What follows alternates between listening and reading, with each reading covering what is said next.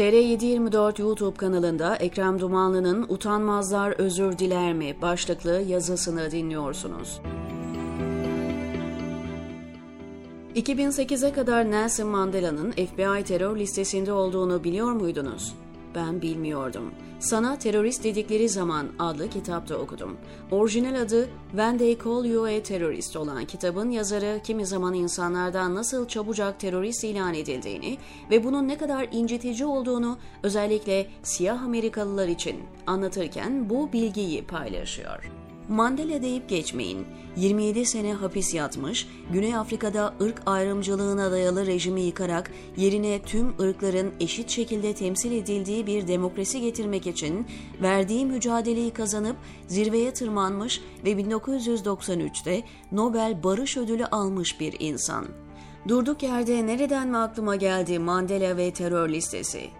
Geçenlerde malum NATO Genel Sekreteri Jens Stoltenberg tarafından kullanılan The Threat of Terrorism tabiri FETÖ terör örgütü diye tercüme edilip servis yapıldı. Fail belli. Kuruluşu Türkiye Cumhuriyeti'nden bile eski olan ve vatandaşın vergisiyle yayın yapan Anadolu Ajansı. Geçen hafta Anadolu Ajansı bir haber servis etti. NATO Genel Sekreteri Jens Stoltenberg'in İsveç ve Finlandiya'nın ittifaka katılım protokollerinin imza töreninin ardından yaptığı konuşmasında FETÖ terör örgütü ifadesini kullandığını ileri sürdü.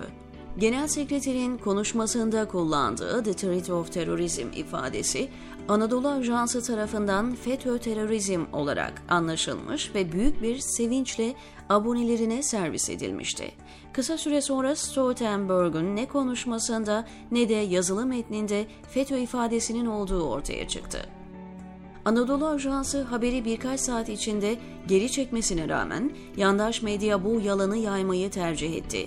Devletin televizyonu TRT World İngilizce yayınlarında ve İngilizce bilenlerin gözlerinin içine baka baka NATO'nun hizmet hareketi için terör örgütü dediğini iddia etti. Ve tabii ki dümenin başındaki zat Erdoğan bir gün sonra topa girerek NATO'nun kayıtlarına FETÖ bir terör örgütü olarak girmiştir deyiverdi katmerli yalan. Erdoğan anında tepki çeken ve kısa sürede düzeltilen tercüme hatasını bilmiyor mu? Fahrettin'in ekibi aman efendim cümle öyle değil böyleymiş, bizimkiler çarpıtmış dememiş midir? Bal gibi biliyor yalan olduğunu ama umurunda değil.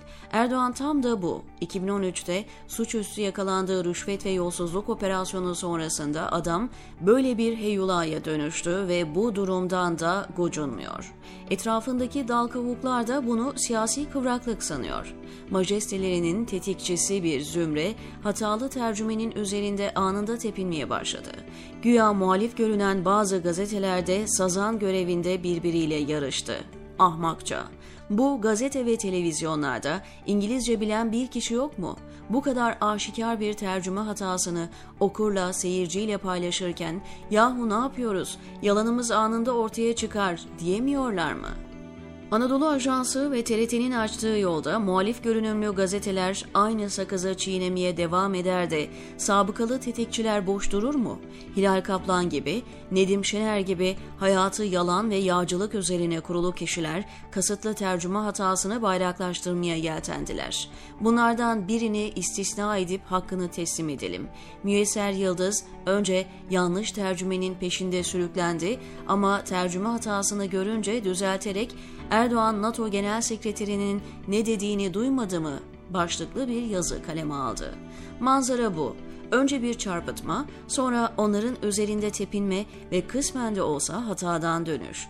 Bu kaçıncı çarpıtmadır? Kaçıncı yalandır, iftiradır? Müyesser Yıldız'ın yaptığı düzeltmeyi Nedim Şener ya da Hilal Kaplan, Yasin Aktay gibi isimler yapar mı?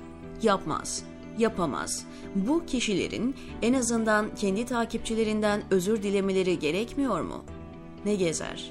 Yeni Şafak adlı karakter suikastçısı gazete birkaç gün önce manşet atmış.